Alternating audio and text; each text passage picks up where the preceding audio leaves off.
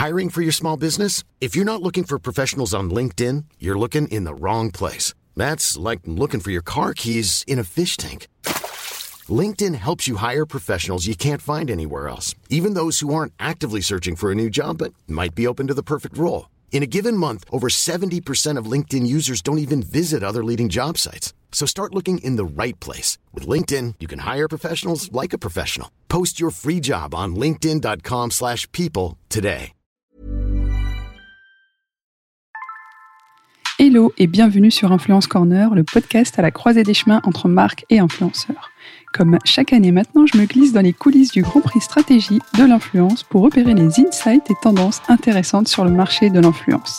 C'est pourquoi je vous propose une série de trois épisodes pour découvrir les temps forts de cette quatrième édition.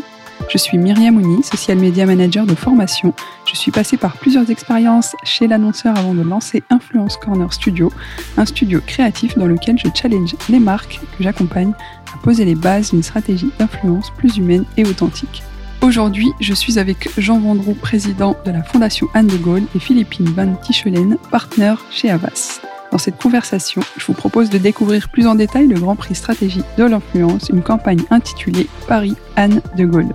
Dans cette conversation à trois voix, nous sommes revenus sur la rencontre entre la Fondation et les équipes Avast, la volonté à travers cette campagne de créer une société plus inclusive et accompagnante sur la question du handicap, l'idée hors norme proposée par les créatifs de l'agence, ainsi que le dispositif de communication déployé et les résultats de cette opération.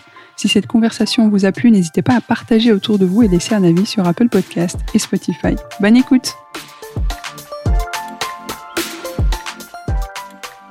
Bonjour à tous, euh, je suis aujourd'hui avec euh, Philippine et euh, Jean. Jean, vous êtes le président de la Fondation Anne de Gaulle et Philippine, vous êtes partenaire chez Avas Paris. On est réunis aujourd'hui dans le cadre donc du Grand Prix stratégique de l'influence et vous êtes les euros gagnants du Grand Prix cette année. Félicitations à vous deux. Merci.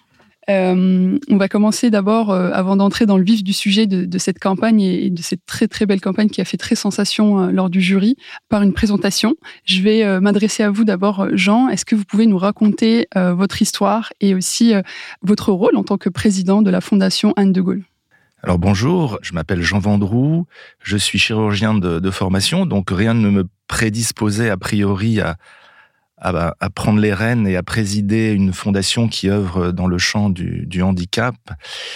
Euh, mais euh, depuis 1945, d'acte à laquelle euh, Madame de Gaulle, avec l'appui euh, du général, a créé cette euh, cette fondation. Nous en parlerons certainement de façon un petit peu détaillée plus tard, mais il y a toujours eu au sein du conseil d'administration une présence familiale et il se trouve que mon grand-père était le petit frère de Madame de Gaulle. Donc c'est à ce titre qu'il y a dix ans maintenant, je suis rentré au conseil d'administration pour euh, prendre la suite de mon propre père à moi et que euh, j'en ai pris la présidence depuis, euh, depuis cinq ans maintenant. D'accord. C'est une très belle histoire. Est-ce que vous pouvez nous en dire un peu plus sur euh, le rôle de, cette fondation et notamment à travers le nom très emblématique de Anne de Gaulle Qui était-elle? Alors, Anne est la fille cadette euh, du général et de Madame de Gaulle.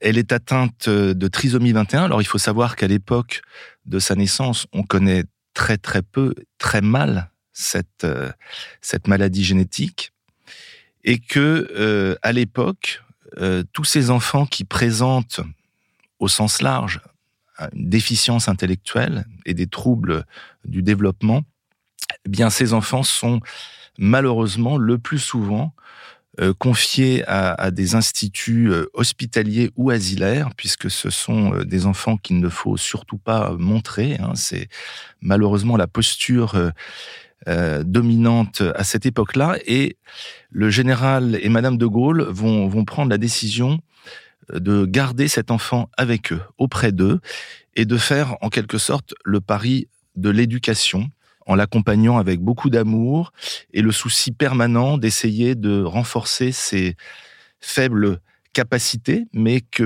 néanmoins elle va pouvoir, euh, elle va pouvoir développer tout au long de sa courte vie, puisqu'elle va mourir à l'âge de, 22 ans, je crois, euh, en 1948.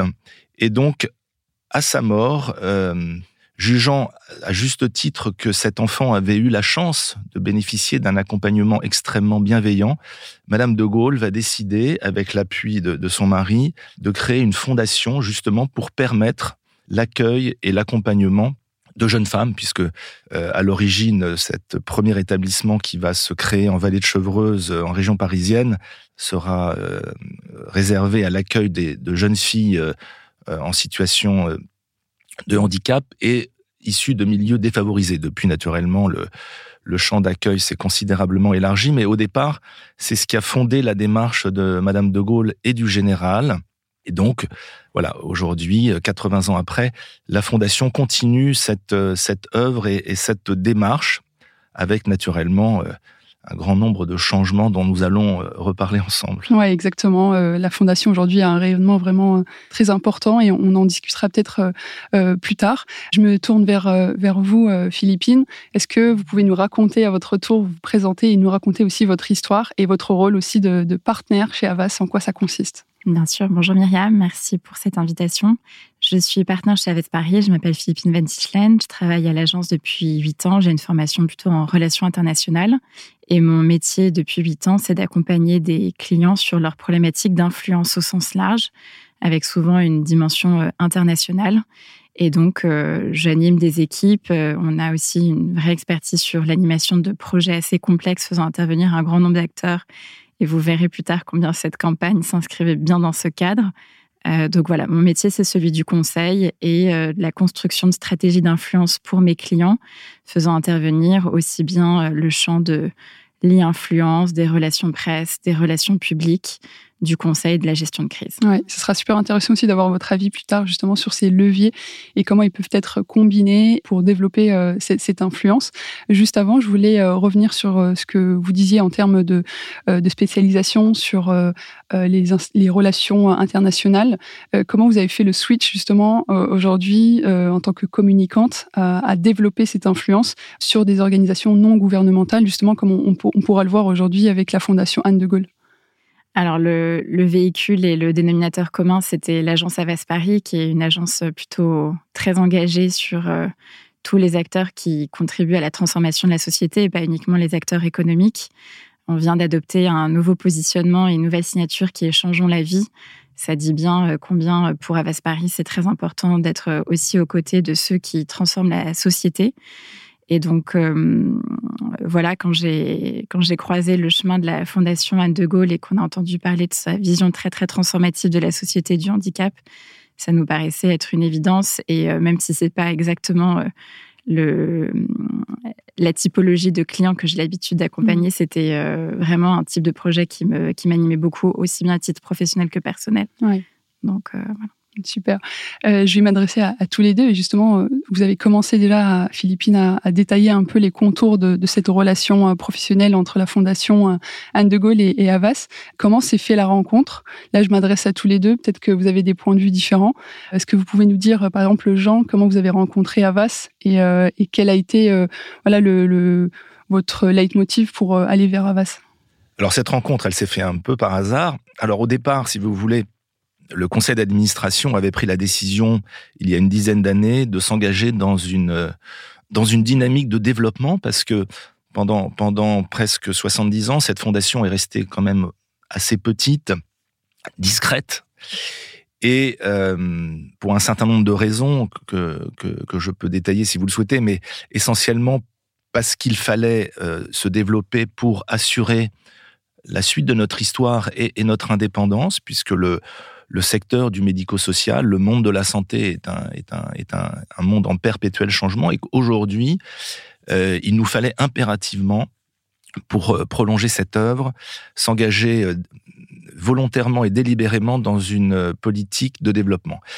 Et pour ça, eh bien, il fallait, je dirais, apparaître un petit peu sur les radars, parce que bien que, comme vous l'avez évoqué, ce nom est une résonance sans doute tout à fait singulière et exceptionnelle dans notre pays, eh bien, la fondation en tant que telle et le même le personnage d'Anne, on s'en est rendu compte à travers la, campagne dont on va reparler, était très très peu, voire pas du tout connu euh, de nos concitoyens. Donc il nous fallait euh, finalement pour essayer d'émerger et de porter le, message qu'on souhaitait porter à, toute notre société, euh, ben, il fallait essayer d'organiser et de, mettre en, de œuvre un événement de, communication euh, autour de, la fondation et des messages forts que l'on souhaitait porter.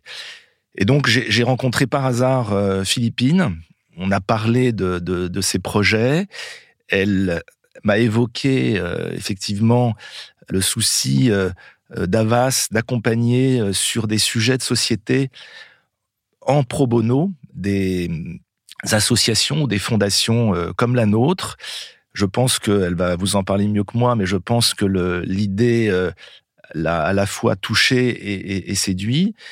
Ses équipes également. Et donc, euh, il y a deux ans, ils nous ont déjà accompagnés sur un, laps de temps assez court pour trouver le nom d'un grand projet qu'on on porte aujourd'hui dans les Yvelines et euh, pour lequel on avait besoin de, trouver euh, un nom qui représentait bien euh, à la fois les valeurs et le message qu'on voulait porter à travers ce, projet qui est une grande plateforme d'hébergement territorial.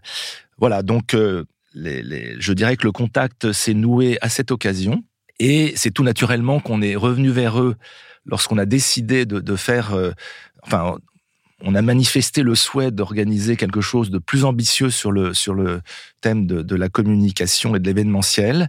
Et donc, c'est à cette occasion qu'on a rencontré euh, euh, l'année dernière, euh, au mois d'avril-mai, je crois, les équipes d'Avas pour essayer de, de, les convaincre euh, de, de, nous accompagner sur l'organisation d'un événement un petit peu plus, euh, je dirais, avec une portée un petit peu plus nationale. D'accord. Et, de votre côté, Philippine, comment vous pouvez nous raconter cette, cette rencontre sur justement des, des, des, sujets, comme on vient de dire, de société très importants sur le handicap? C'est une belle rencontre qui remonte à avant le Covid, juste avant d'en parler plus en détail.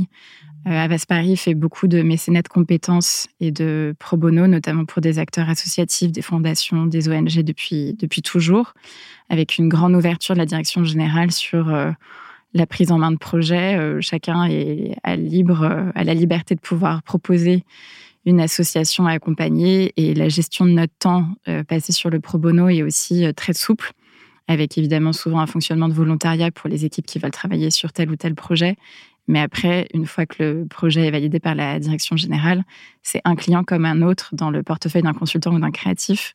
Donc ça, c'est déjà un petit peu le fonctionnement de, l'agence. Le handicap n'était pas forcément une cause sur laquelle on avait beaucoup travaillé jusqu'à présent. Euh, donc j'ai vu aussi une opportunité euh, au moment où il y avait une nouvelle écoute dans la société française, aussi à la faveur de, du premier quinquennat d'Emmanuel Macron, qui en avait fait une de ses grandes causes et donc, il y avait une écoute un peu plus, une oreille un peu plus euh, attentive de la part de la société française avec des nouvelles initiatives, notamment la semaine euh, pour l'emploi des personnes en situation de handicap dans les entreprises ou euh, des initiatives qui avaient, eu pas mal de résonance sur les réseaux sociaux. Donc, je trouvais que c'était un moment important pour que l'agence s'implique un petit peu davantage sur ce type de, de cause. Et puis, euh, donc cette rencontre s'est faite un peu par hasard. Euh, la fondation euh, Anne de Gaulle était assez pauvre en ressources sur les sujets de communication, mais avait des énormes besoins. Et comme Jean vient de l'expliquer, à l'époque, c'était des questions plutôt sur le repositionnement de la marque, dépoussiérer la communication, dépoussiérer la marque, capitaliser sur plutôt les bons fondamentaux pour lancer un nouveau chapitre à la faveur de ce projet très très ambitieux dans les Yvelines dont Jean vous a parlé, le village Agora.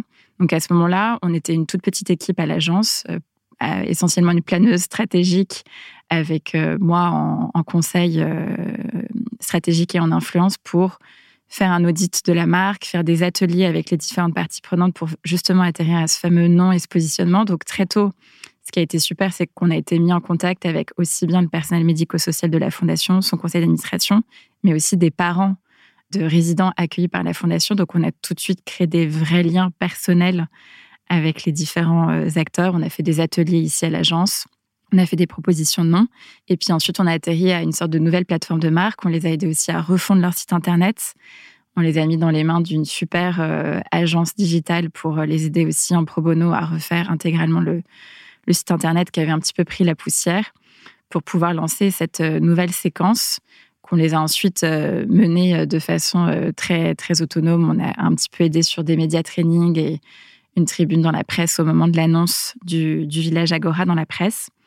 Et puis, ils sont revenus nous voir après le Covid, à la faveur d'une initiative de JC Deco qui euh, accorde assez régulièrement à des associations, à des fondations de l'espace publicitaire gracieux, notamment sur leur période creuse que sont le début d'année et le mois d'août sur le fameux réseau des abribus. Et donc, euh, la Fondation avait obtenu auprès de JC euh, une phase de plusieurs semaines d'espace publicitaire gracieux. Et donc, il fallait occuper ces fameux abribus. Et ils nous ont demandé si on était partant pour réfléchir, les accompagner cette fois-ci sur une démarche beaucoup plus créative que celle d'avant. donc, c'était vraiment un accompagnement euh, limite 360 avec le recul et cette envie de vouloir euh, développer euh, cette nouvelle identité, euh, ce nouveau nom à travers de l'affichage. Mais, mais de ce que vous m'avez dit en off, c'est que vous avez travaillé davantage sur une campagne plus globale. Est-ce que vous pouvez nous raconter peut-être plus en détail sur, sur cette stratégie d'affichage qui se transforme en stratégie d'influence? Alors c'est vrai que le, c'est déjà pas facile de faire une campagne euh, de communication sur le sujet du handicap sans tomber dans les clichés, sans être euh, à côté de la plaque en termes de ton ou de message. Le brief de la fondation était extrêmement clair. Il fallait mettre en avant la fondation et le nom de Gaulle mais mettre d'abord les projecteurs sur le message et l'importance de mieux inclure les personnes en situation de handicap en France. C'était vraiment le, message clé à porter dans cette campagne. Donc un message plutôt de, vision et de, un message de société. Et on nous avait demandé d'avoir le ton résolument optimiste qu'a toujours adopté la Fondation et de ne pas être dans le mélodrame, de ne pas être dans la caricature, de ne pas être dans le cynisme. Donc le brief était assez clair. En revanche, le canal nous posait vraiment un énorme problème, puisque comme vous le savez, dire en 1m20 par 1,76 des choses aussi euh, transformatives et aussi importantes pour notre société, avec souvent des messages euh, qui doivent être composés de très peu de mots, puisque lisibles par des automobilistes qui conduisent à proximité de ces abribus, c'est quand même très très très difficile. Donc on a briefé de teams créatifs comme si c'était un appel d'offres, comme si c'était euh, une campagne pour un nouveau euh, produit. Donc euh, deux teams créatifs en concurrence avec un brief sur jouer sur le nom de Gaulle, porter un message plutôt assez disruptif et prendre créer un effet de surprise. C'était vraiment notre notre angle créatif. Et ils sont tous revenus avec des idées assez audacieuses. Ils avaient bien pris l'approche disruptive, ça c'était pas du tout tombé dans l'oreille de sourd. Mais euh, un des deux teams est venu avec une idée totalement hors brief, puisque hors format, mais qui nous est apparu comme une évidence, qui était de capitaliser sur le nom de Gaulle, qui était justement ce qu'on leur avait demandé, et d'aller changer le nom euh, du, de, de l'infrastructure la plus emblématique qui porte son nom, à savoir l'aéroport Paris-Charles de Gaulle. Et je vais vous arrêter juste là pour justement euh, m'adresser euh, à, Jean, comme ça je garde un peu de, suspense pour les auditeurs. Donc, euh, je ne vais pas encore vous demander votre réaction quand on vous a proposé justement cette, comment je pourrais dire, idée farfelue. C'était cette idée qui sort un peu des, sentiers. Est-ce qu'on peut dresser rapidement le, le, le bilan, enfin pas le bilan, mais le dresser, le faire un panorama du handicap en France et pourquoi parler d'inclusion au lieu d'intégration?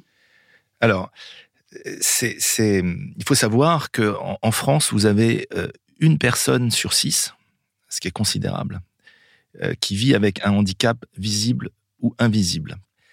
Et donc, le, plaidoyer qu'on voulait porter à l'occasion de, cet événement, c'était de dire que si demain, parce qu'on parle beaucoup, beaucoup d'inclusion, ça fait des années que euh, les politiques se sont euh, emparés euh, de cette thématique sans qu'on sache exactement ce que ça recouvre et ce que ça veut dire. Hein.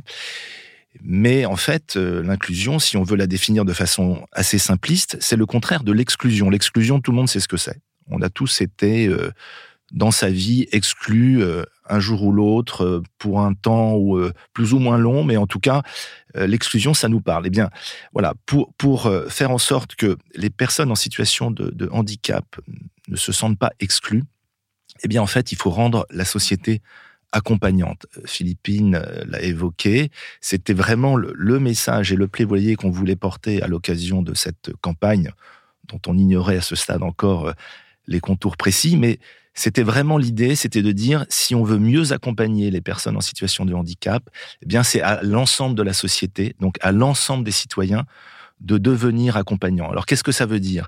Je vais prendre un exemple assez simple qui est celui de la communication, puisque c'est la, la thématique du jour, de, la verbalisation. Il faut savoir que un certain nombre, un grand nombre même de personnes euh, qui sont en situation de, handicap intellectuel hein, ne sont pas capables de communiquer, de verbaliser. Alors, il existe toute une euh, panoplie de, méthodes euh, à notre disposition pour rentrer en contact malgré tout avec elles. Hein. Ça peut être euh, le langage des signes, des pictogrammes, c'est-à-dire des images qu'on montre. enfin bref, il y a des outils qui existent et qui sont pas des outils compliqués. Et donc, l'idée qu'on voulait également porter, c'était de dire, eh bien finalement, imaginez une personne qui ne puisse pas communiquer, si dans sa journée, vous mettez en face d'elle une, deux, trois, quatre personnes qui vont rentrer en contact avec elle, même de façon extrêmement euh, simple et simpliste, vous allez dilater son monde et vous allez changer complètement la manière dont euh, elle va passer cette journée. Hein. Et donc, il faut euh, rendre cette société accompagnante et pour ça, il faut accompagner nos citoyens à être en capacité de rentrer en contact avec, euh, avec ces personnes-là. Et donc, ça passe par euh, quelque part formation et un accompagnement qui pourrait se faire d'ailleurs dès le plus jeune âge. Hein. C'est l'idée qu'on porte aujourd'hui euh, auprès des, politiques, c'est de dire, euh, comme on, apprend la politesse, comme on apprend euh, le permis de conduire, on pourrait, les enfants pourraient, avec leurs capacités d'assimilation qui sont immenses, apprendre eh bien quelques gestes, quelques moyens très simples de communiquer. Et de cette manière-là, avec des outils très simples, eh bien, on pourrait rendre la société accompagnante, la société inclusive. Hein. L'inclusion, c'est pas quelque chose. Il euh, n'y a pas des gens qui incluent mieux que d'autres. Non, ce sont euh, des, choses toutes simples, euh, des outils très simples que chacun est, est en capacité de de s'approprier. Donc ça, c'était effectivement le message qu'on voulait passer. Il y avait également une autre grosse difficulté que, que Philippine a, a évoquée, c'était que on voulait à la fois faire un événement important qui percute, qui marque un petit peu les esprits, tout en respectant euh, les valeurs des fondateurs, qui étaient des gens très discrets.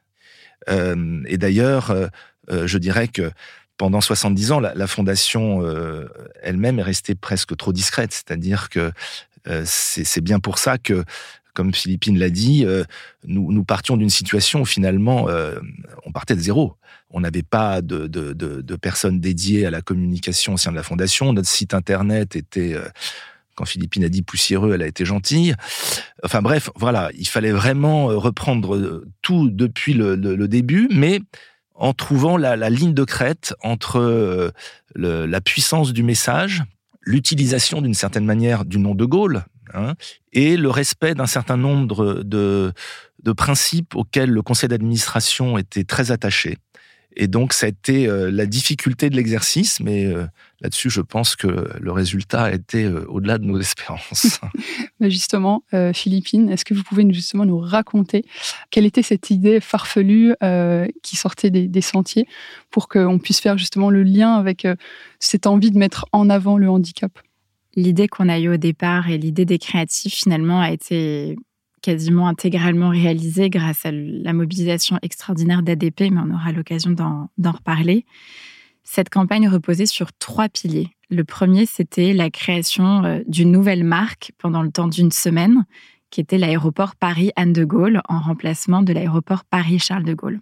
On a créé vraiment, c'était pour le coup euh, une approche très création, branding, design, une nouvelle identité de marque avec euh, ses propres codes visuels qui devaient être évidemment pas trop euh, éloigné de l'identité de Paris-Charles de Gaulle pour pas complètement perdre les, les visiteurs. ADP a beaucoup insisté au moment où nos créatifs ont travaillé en disant attention, l'aéroport, c'est un environnement très anxiogène. On, euh, ils ont été d'un soutien exceptionnel, mais il fallait pas qu'on puisse créer de la confusion et apporter de, de l'angoisse ou des pertes de repères à un moment où les voyageurs sont en général au niveau des départs, non pas des arrivées, un petit peu stressés de prendre leur avion et de ne pas rater euh, la connexion, etc. Donc il fallait créer une identité qui soit propre en phase avec l'identité de Paris-Charles de Gaulle. Donc, on a créé un, toute une nouvelle identité de marque avec ces différentes applications qui puissent se déployer à différents moments du parcours voyageur. Donc, aussi bien au niveau des départs, des arrivées, du passage de la sécurité et puis plein de, plein de rappels pour que ce soit un univers très, très immersif et que les voyageurs qui transitent par ce, ce qui est quand même le deuxième aéroport européen ne puissent pas passer à côté de cette campagne et de tout l'effort qu'on déployait euh, et qu'on ne rate pas notre coup en, termes d'atteinte de notre cible. Donc ça, c'était le premier pilier, un pilier plutôt assez créatif. Ensuite, il y avait un deuxième pilier qui était plutôt un pilier de contenu, pouvoir créer des, des contenus et une campagne de sensibilisation sur ce fameux plaidoyer sociétal porté par la Fondation, donc la volonté de créer cette société de l'accompagnement, d'inclure ces une personne sur six par les cinq autres personnes sur six, et aussi de sensibiliser sur la mission de la Fondation, et donc notamment de parler du personnage de, de Anne, et de mettre le projecteur sur cette partie de l'histoire un peu moins connue dans la vie du général de Gaulle. Et donc, on aura peut-être l'occasion d'en reparler, mais là, c'est poser euh, des contraintes très pratico-pratiques sur euh, l'accès à des photos d'archives. Il y a très, très peu d'images d'Anne de Gaulle. Il en existe euh, trois ou quatre maximum. Donc voilà, il fallait obtenir les droits, essayer de créer des contenus avec pas forcément beaucoup de, beaucoup de matière, notamment visuelle. Et puis, le troisième pilier, qui n'était pas des moindres, et je parlerai ensuite du dispositif de communication, c'était l'organisation d'une journée Diodet plus 1, en écho à la fameuse fameux concept des diodés mis en place par, euh, par le gouvernement et, l'univers médico-social de binôme au sein des entreprises entre une personne en situation de handicap et une personne non en situation de handicap. Et donc là, cette fois-ci, c'était un personnel ADP couplé à un résident ou une résidente de la Fondation de Gaulle et euh, un personnel de la Fondation pour former des trios à nouveau à différents points du parcours voyageur et montrer que la formation et l'apprentissage et la transmission de compétences et de savoir se fait dans les deux sens. À la fois le personnel ADP partagé sur son métier, sur euh, le challenge de communication notamment auquel ils sont confrontés euh, toute la journée avec des personnes qui soit ne parlent pas la langue française ou la langue anglaise, soit euh, sont très âgées ou des publics très jeunes et qui donc verbalisent difficilement, différemment, et donc avait beaucoup de points communs avec les résidents de la Fondation Anne de Gaulle et avec les personnes en situation de handicap de façon plus large, mais aussi un apprentissage des résidents de la Fondation vers et des personnels de la Fondation vers ces personnels ADP, en leur apprenant, comme Jean l'évoquait tout à l'heure, une façon de verbaliser plus simplement à l'aide du français euh, signé simplifié, du facile à lire et à comprendre, des pictogrammes. Et donc cette fameuse journée devait incarner ce fameux laboratoire que la, Fondation entend créer, notamment dans ce futur village Agora, de transmission des compétences dans, les deux sens et de montrer combien une société accompagnante s'enrichit mutuellement et que ce n'est pas juste les cinq personnes sur six qui ont des choses à adapter ou à, à apprendre aux une personne sur six. C'est très clair. Et euh, de votre côté, comment vous avez reçu, Jean, euh, ces idées, en fait, qui, vont au-delà même euh, de ce que vous aviez demandé au début à travers l'espace publicitaire que vous aviez pour l'affichage? Bah Écoutez, moi, j'ai trouvé l'idée absolument géniale, mais pour être franc avec vous, j'y ai pas cru. Je me suis dit, c'est tellement énorme comme proposition. Assez rapidement, je me suis dit, ça, doit poser tellement de, de, contraintes et il y a tellement d'enjeux en termes logistique, organisationnelle euh, et de responsabilité presque hein, pour, euh, pour les parties prenantes que j'ai trouvé ça génial, mais sans y croire. Hein. Et puis en fait, Augustin de Romanet, le, président d'Aéroport de Paris, a été immédiatement séduit par l'idée, la proposition d'Avas, alors je, parle sous le contrôle de Philippines, mais Avas est, un, est un partenaire euh, relativement euh, ancien et fidèle d'Aéroport de Paris, donc les équipes se connaissent bien. Et il a tout de suite topé à l'idée de l'agence. Et derrière, euh, moi, j'ai eu l'occasion de le rencontrer. Donc, Philippine l'évoquait, tout ça se passe avant l'été. je rencontre Augustin de Romanet au mois de, au mois de septembre. Et là, il nous dit, on y va, on y va, mais j'ai même été surpris par euh, finalement l'ampleur euh, de la dynamique qui s'est mise en place et tout ça dans un temps extrêmement contraint et avec des, délais incroyablement euh, rapides puisqu'en fait entre le, moment où le, top le top départ je dirais est donné par le président d'ADP et l'événement lui-même qui se tient le, 3 décembre 2022 les choses vont aller très très vite. Et quand on voit toute la, logistique qui a été mise en place, ça a été un tour de force absolument incroyable. Ouais, bah, c'est ce tour de force, c'est euh, grâce notamment euh, aux idées de, Havas. Est-ce que, euh, parce que je ne sais pas si ceux qui nous écoutent réalisent, mais ça, veut dire changer le nom Charles de Gaulle pour Anne de Gaulle sur une période définie. Qu'est-ce que ça a impliqué en termes de logistique J'imagine énormément de, de, nœuds au cerveau pour trouver le moyen de, faire rentrer cette proposition dans la réalité. Comment ça s'est passé?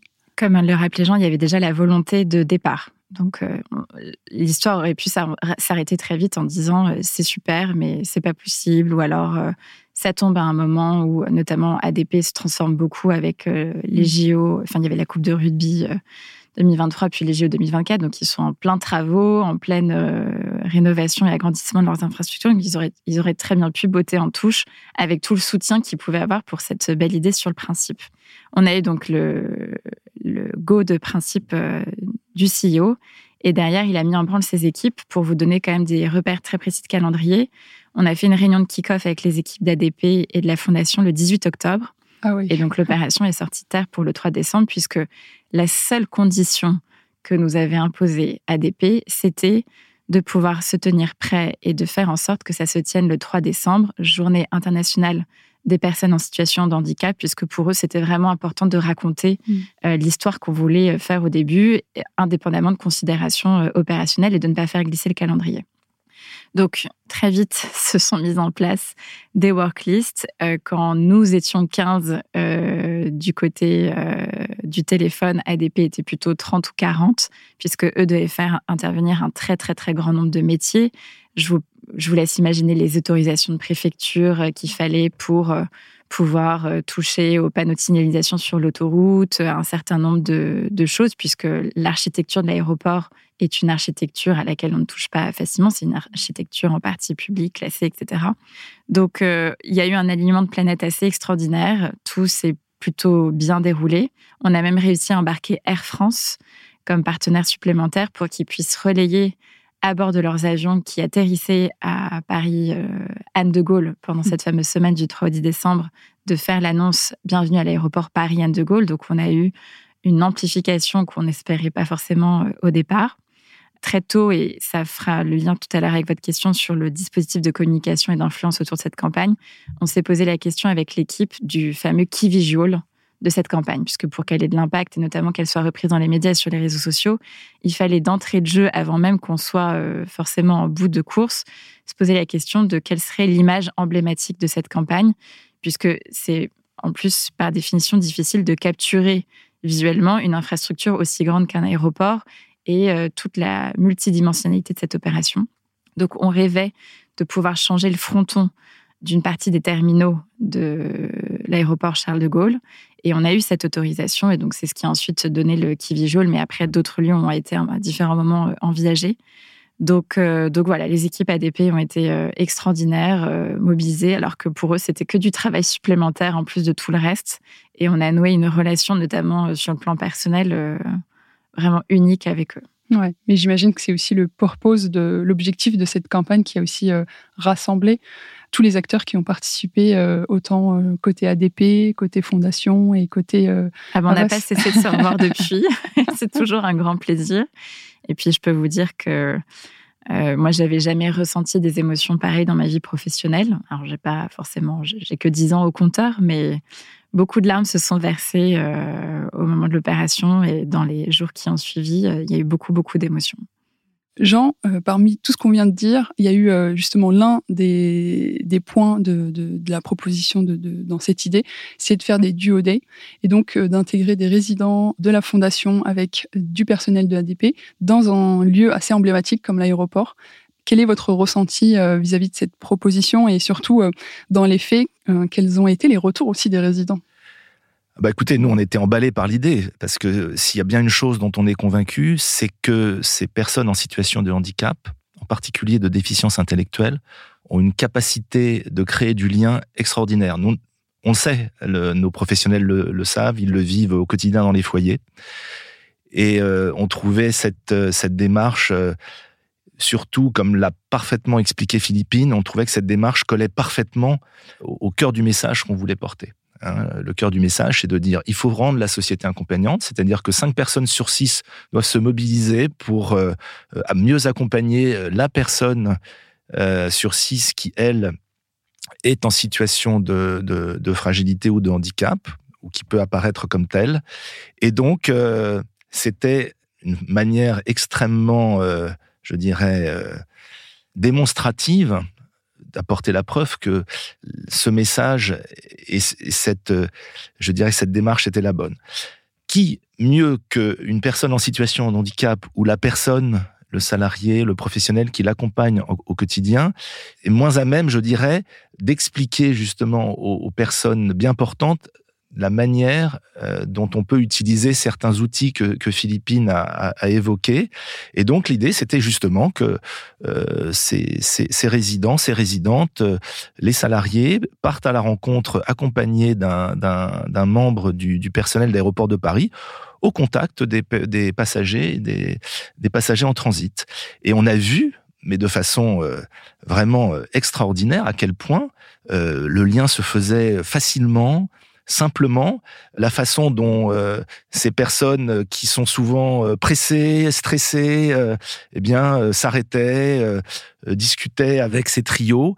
Et comme l'a évoqué Philippine, il suffisait de voir l'émotion le, le, samedi soir 3 décembre dans les locaux d'aéroport de Paris quand il a fallu se quitter pour euh, être euh, profondément convaincu que l'essai avait été transformé et que cette démarche avait été vraiment euh, tout à fait concluante. Et, là encore, je veux saluer la, mobilisation de, de, des équipes d'Avas et, et d'Aéroports de Paris qui ont fait un travail fantastique et qui ont montré, je dirais, à travers cet événement, le sens profond de cette démarche. Je pense que ça a créé, comme le disait Philippine, énormément d'émotions mais comme d'ailleurs, on s'en est rendu compte ce jour-là, les gens étaient très émus de découvrir l'histoire d'Anne finalement, parce que on l'a dit tout à l'heure, euh, euh, très peu de nos concitoyens finalement euh, connaissaient l'existence et l'histoire de cette petite fille qui est morte sans avoir jamais parlé, jamais parlé,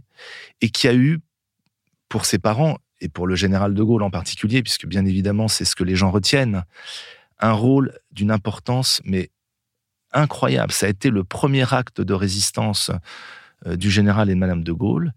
Et le général de Gaulle a créé et entretenu avec cette petite fille qui ne parlait pas une relation tout à fait extraordinaire. Il l'a d'ailleurs euh, traduit euh, dans ses mémoires dans des termes qui sont extrêmement bouleversants, hein, puisqu'il parle de cet enfant comme une grâce et qu'il a redit à plusieurs reprises à quel point Anne avait eu un, rôle tout à fait euh, essentiel pour lui et pour sa femme, et que sans doute, sans elle, il n'aurait pas fait tout ce qu'elle a fait. Donc, ça dit beaucoup de choses de l'alliance finalement très intime entre la fragilité et la force.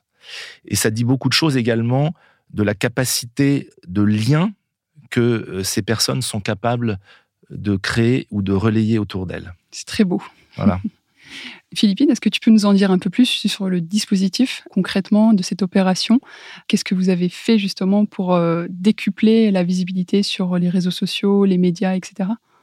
Le, deuxième aéroport euh, d'Europe permettait déjà de brasser un certain nombre de, personnes puisque sur euh, l'opération a été en place du 3 décembre au 10 décembre pendant une semaine.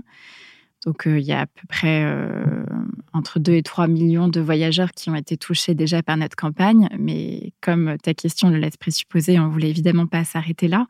Il fallait que le monde entier puisse en entendre parler. C'était une première mondiale, hein, par mmh. ailleurs, de changer le nom d'un aéroport.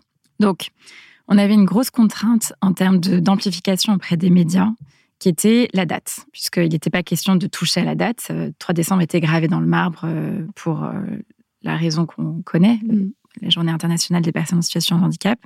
Mais ça tombait un samedi. Donc faire venir les journalistes un samedi matin à Roissy pour une conférence de presse, on a très vite abandonné l'idée. On s'est dit que c'était pas forcément, euh, qu'on n'aurait pas beaucoup de succès, en tout cas qu'il fallait pas que on joue une mécanique aussi classique. Et puis par ailleurs, il y avait une autre contrainte dont il fallait tenir compte, c'était qu'il y avait une énorme autre actualité pour Aéroport de Paris, qui était la réouverture du terminal 1 en travaux depuis des années, aéroport, euh, enfin terminal mythique de l'aéroport. Et donc, eux étaient en pleine cérémonie d'inauguration le samedi matin en première partie de matinée avec la venue du ministre Clément Beaune, euh, la mobilisation d'une partie euh, de la direction d'ADP, etc. Donc, aussi avec une présence média, mais pas forcément le même type de journaliste qui s'intéresse au médico-social. C'était plutôt axé sur les transports. Donc, on a assez vite voulu, étant donné l'enjeu de, la cause et du message, nouer un partenariat exclusif avec un média. Et on s'est euh, très naturellement tourné vers France Info, qui, euh, par euh, sa mission d'utilité publique en étant une radio publique, résonnait très très bien avec le message porté par la Fondation. Et puis, le canal de la radio nous semblait assez opportun pour toucher un grand nombre d'auditeurs et être sur un message de proximité.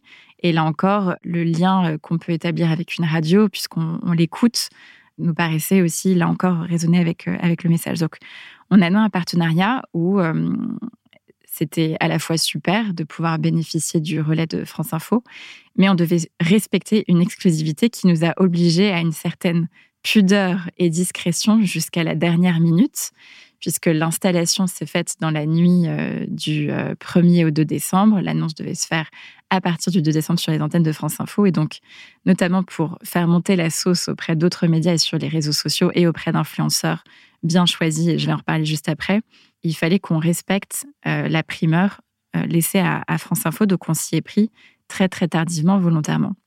Mais le caractère historique de l'opération nous a assuré un, un relais assez, facile. Donc, exclusivité sur France Info. Ensuite, on a travaillé sur une dépêche AFP. Et puis, on a fait partir un communiqué euh, la veille pour annoncer l'opération. Donc ça, c'était au moment de la séquence de l'annonce. En termes d'influenceurs, on avait regardé un petit peu les voix qui avaient euh, de l'influence et une forte communauté sur les réseaux sociaux en lien avec la thématique de l'inclusion et du handicap, qui est un univers qui est parfois assez clivant puisque les mots peuvent être euh, épidermiques, peuvent provoquer de, sont souvent très émotionnellement chargés. Donc, c'est n'est pas très facile de travailler en influence sur ce, sur ce thème. Donc, on a travaillé pour faire en sorte que le message soit le plus inclusif possible au sens où il embarque le plus grand nombre d'acteurs qui se reconnaissent dans le plaidoyer sociétal de la Fondation, et ils sont très nombreux.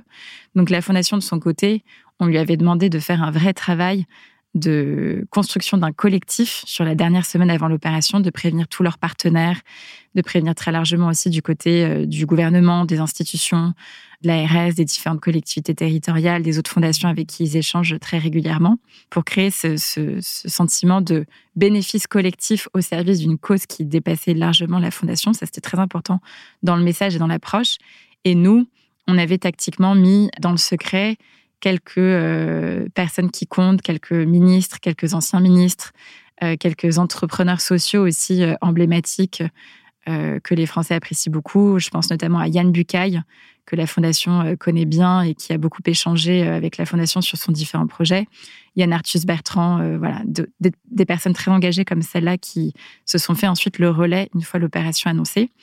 Et puis, on avait l'enjeu de faire rebondir en termes d'actualité médiatique cette opération une fois lancée et de faire en sorte que la séquence ne se réduise pas au seul lancement du 3 décembre, puisqu'elle durait une semaine. Donc ensuite, on a travaillé sur des, des émissions hebdomadaires en télé, en radio, pour à la fois pendant la semaine et en clôture de la semaine pour faire le bilan de cette opération, redonner un coup de projecteur sur cette opération historique. D'accord. Donc l'exclusivité, elle se faisait au début de l'opération, pendant la semaine où euh, justement l'aéroport Charles de Gaulle prenait le nom d'Anne de Gaulle. Et ma question, c'était est-ce que c'est pas pas risqué de garder la communication sur un temps aussi court euh, et de pouvoir euh, après peut-être soit perdre une potentielle audience Comment vous avez justement géré cette pression autour de, de cette semaine? Alors, il y avait en plus un autre événement que j'ai oublié de mentionner, qui était, euh, c'était le week-end du Téléthon. Ah oui. Donc, les médias étaient déjà euh, ceux qui traitent des enjeux médico-sociaux et du handicap. C'est un rendez-vous annuel qu'ils ont l'habitude de traiter. Mais donc, il fallait que l'actualité de cette campagne pour la Fondation se fasse une place dans un agenda qui était déjà assez mmh. saturé à cause du Téléthon auprès de ces fameux médias spécialisés. Donc, euh, on, les a travaillés spécifiquement pour, euh, les, pareil, faire partie de, de cette pré-briefing et de faire en sorte qu'ils incluent euh, dans leur couverture du Téléthon l'opération de la Fondation de Gaulle. Et après, bien sûr, c'est toujours frustrant de, se dire que la séquence de communication va être serrée sur une dizaine de jours. Mais grâce au prix que cette campagne a pu emporter les semaines qui ont suivi, on a pu aussi remettre à nouveau euh, les projecteurs sur ce qui avait été fait. Et la fondation, elle, pour le coup, a continué à avoir un certain nombre d'actualités. Et donc, elle a vraiment surfé sur cette vague et sur cette espèce de momentum qui avait été créé par la campagne euh, Paris-Anne de Gaulle pour ensuite continuer à faire parler d'elle et de son plaidoyer sociétal. Et finalement, c'est ce qui était le plus important pour nous. C'était le vrai but de cette campagne. Et euh, donc pour cette journée du, samedi 3 décembre, vous avez euh, invité euh, déjà le collectif de rassemblé avec la Fondation Anne de Gaulle et aussi bah, des influenceurs. Est-ce que vous pouvez nous en dire un peu plus sur cette typologie d'influenceurs qui, j'ai l'impression, sont plus des leaders d'opinion au sens influenceurs qu'on pourrait entendre aujourd'hui réseaux sociaux? C'était tout à fait plutôt des leaders d'opinion plutôt que des e-influenceurs. Euh, comme je vous le disais tout à l'heure, on n'avait pas voulu faire d'événement d'inauguration en tant que tel, puisque contrainte du samedi matin, de la distance de Paris, et puis par ailleurs, on est dans un aéroport euh, en plein plan Vigipirate, donc c'est pas non plus une place publique euh, dans laquelle on rentre comme si c'était un magasin. Donc c'était pas adapté ni en termes de, configuration ou de calendrier de faire un, événement à dimension assez relations publiques. En revanche, on a fait venir un certain nombre de médias euh, qui avait entendu parler par la dépêche AFP de la veille euh, de cette campagne et qui donc était partant pour relayer son, démarrage. Donc se sont succédés euh, LCI, CNews, France Info a fait un plateau délocalisé au Terminal 2 le samedi matin. Et donc voilà, et nous, on avait une grosse équipe de production de contenu audiovisuel pour faire ce qu'on appelle un dossier de presse électronique et qu'on puisse envoyer aux différentes rédactions, qu'elles puissent aller piocher ce dont elles avaient besoin, que ce soit des prises de son, des images statiques ou animées. Et donc ça nous a permis aussi, par cette approche assez riche en contenu, notamment live et audiovisuel, d'avoir un très bon relais ensuite auprès des médias audiovisuels et des réseaux sociaux. Je me tourne vers vous, euh, Jean, parce qu'on sent que dans cette campagne, beaucoup a été, enfin, la visibilité a beaucoup été sur le handicap et non à la fondation. Pourquoi ce choix? Je sais que vous en avez parlé un petit peu tout à l'heure, mais peut-être euh, davantage euh, dans cette question. C'était un, choix et je dirais un élément essentiel de notre de notre décision. On ne voulait absolument pas donner l'impression qu'on tirait la couverture à nous ce nom est un formidable porte-voix, hein, bien naturellement. C'est ce qui a rendu cette, cette opération possible et qui en a fait euh, le retentissement et le succès. Mais, euh, comme Philippine l'a très bien dit, notre euh, objectif était bien de porter un message qui s'adresse à l'ensemble du secteur, qui soit le plus consensuel possible, et que, c'est un terme aéroportuaire qui embarque vraiment toute, euh, toute la, société. Et euh, je pense que là-dessus, la mission a été parfaitement remplie puisque on avait euh, mis en place avec Avas une veille sur les réseaux pour voir un petit peu quelles étaient les, réactions qui, qui, allaient se, se, produire après un, tel événement. Hein. Et finalement, ben, on, a, on a eu l'heureuse surprise de constater que euh, dans un secteur protéiforme hein, où euh, il y a des, centaines, des milliers d'associations, de, fondations de toute taille, euh, et donc par là même forcément un secteur concurrentiel, hein, puisque quand ces associations doivent aller chercher des, des, financements, elles le font naturellement en concurrence avec les autres. On ne voulait surtout pas donner l'impression que l'objectif poursuivi était celui-là.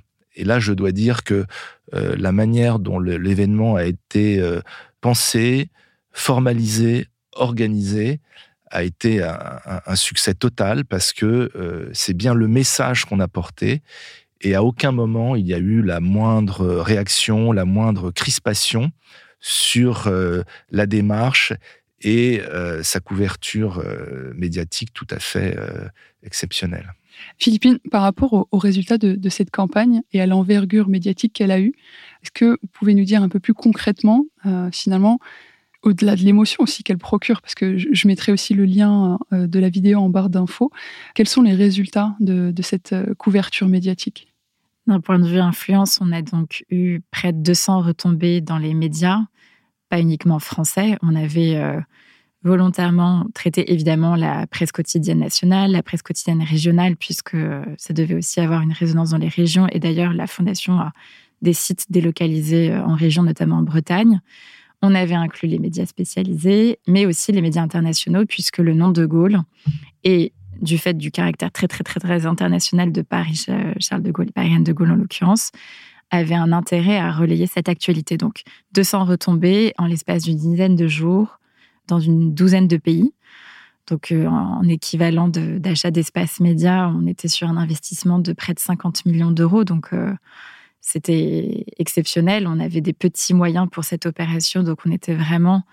Cette couverture a dépassé nos attentes. Comme Jean le disait à l'instant, ce qui a aussi presque dépassé nos attentes, ça a été la tonalité très positive et bienveillante de l'accueil réservé, aussi bien dans les médias, mais aussi sur les réseaux et auprès des différents euh, relais d'opinion, influenceurs euh, de, cette campagne. On ne sait jamais, hein, il peut y avoir des, jalousies ou des, fausses polémiques. Euh, on marche toujours un petit peu sur des œufs quand on aborde le sujet du handicap en, France, surtout à l'ère du wokisme, etc. Donc c'était aussi pour nous un KPI très très important.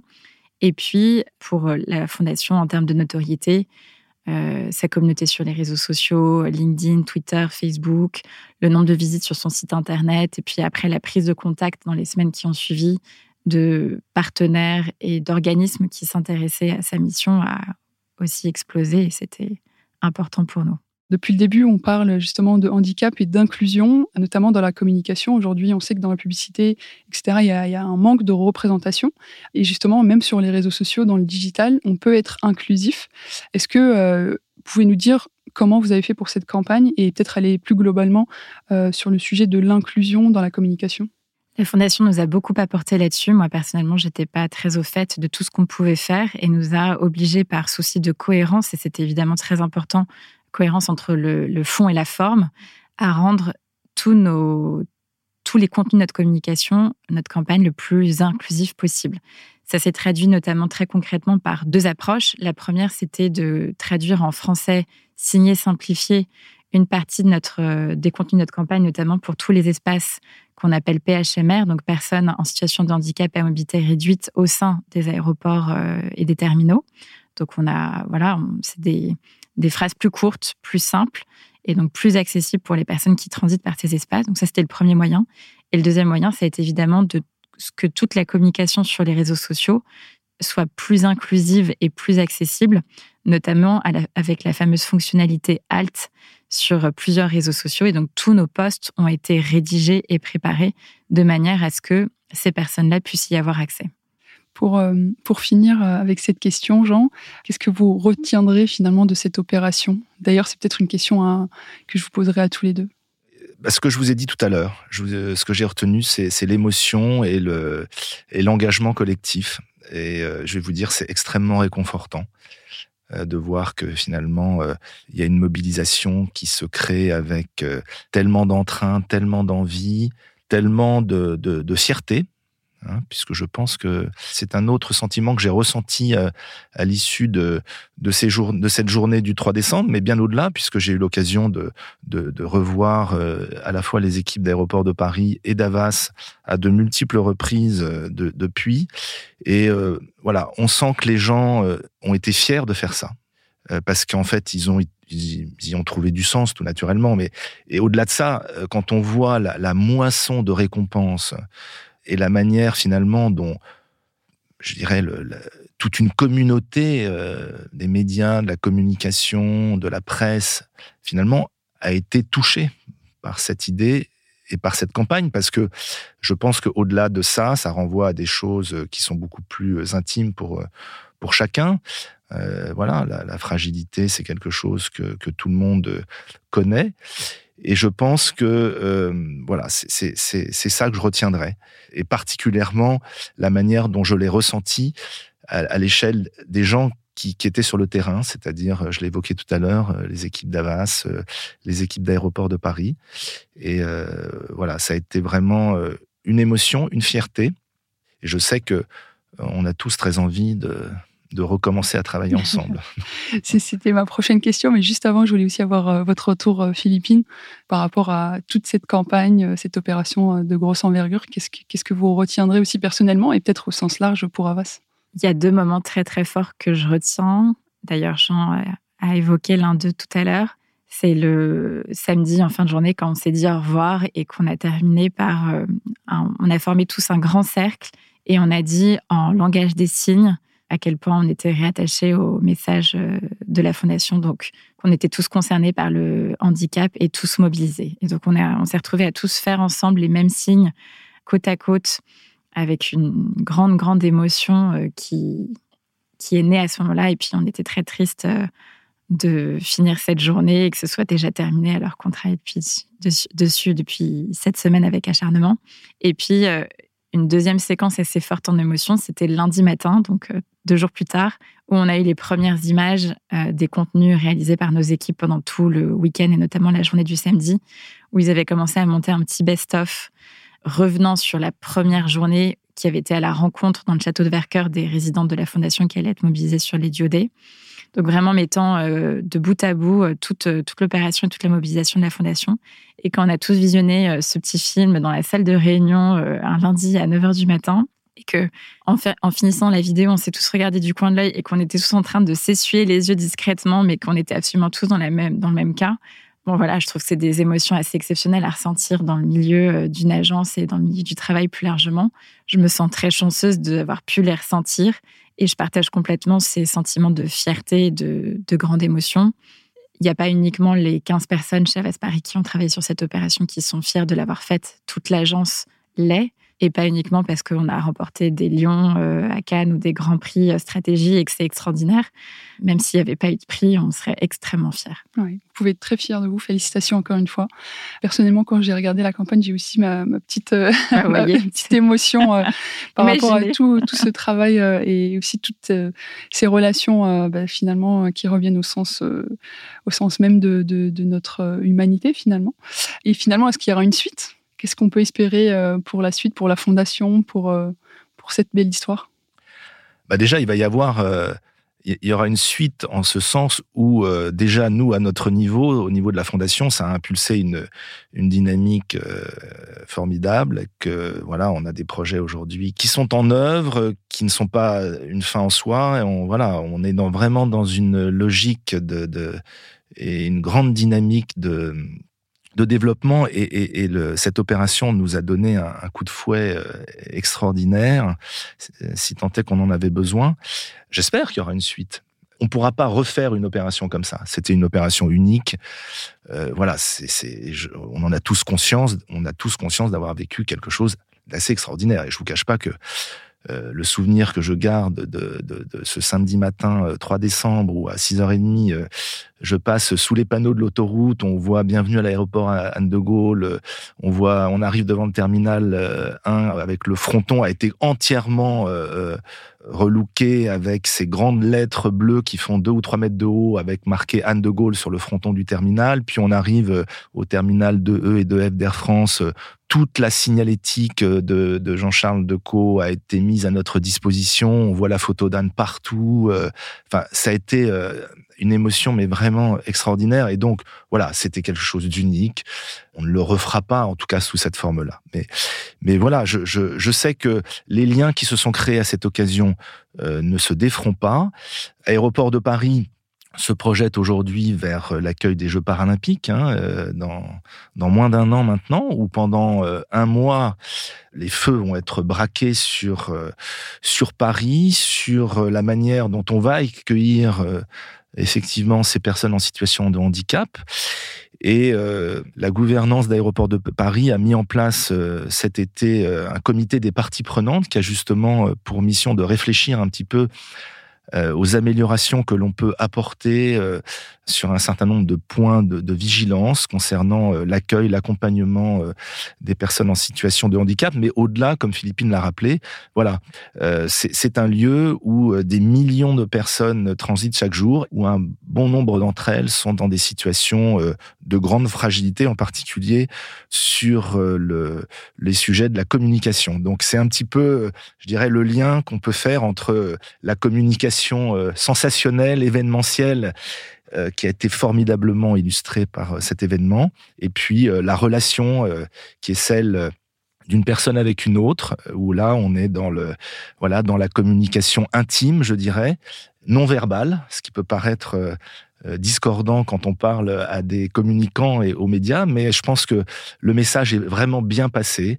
C'est ce qui a fait pour moi toute la réussite de cette, de cette opération. Et j'espère qu'il y en aura d'autres différentes. Et côté Avas Philippines, qu'est-ce qu'on peut vous souhaiter? Quels sont les prochains projets aussi euh, que vous entamez peut-être sur le handicap ou d'autres sujets?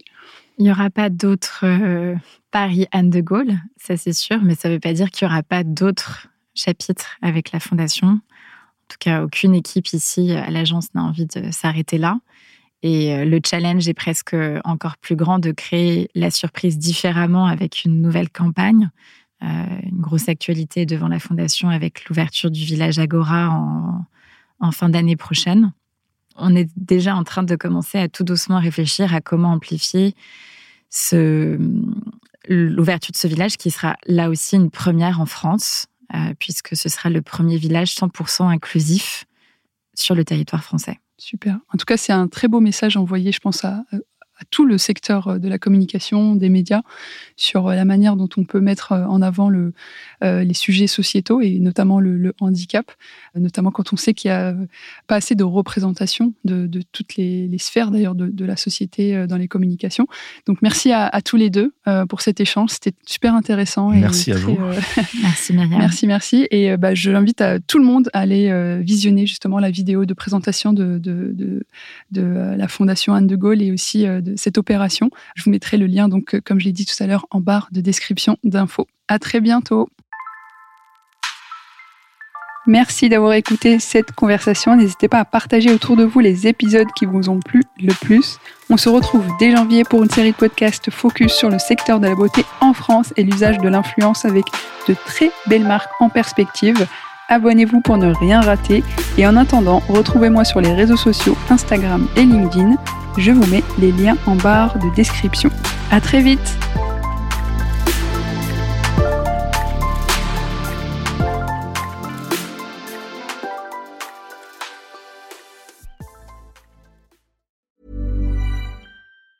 Planning for your next trip? Elevate your travel style with Quince. Quince has all the jet-setting essentials you'll want for your next getaway, like European linen, premium luggage options, buttery soft Italian leather bags, and so much more and is all priced at 50 to 80% less than similar brands.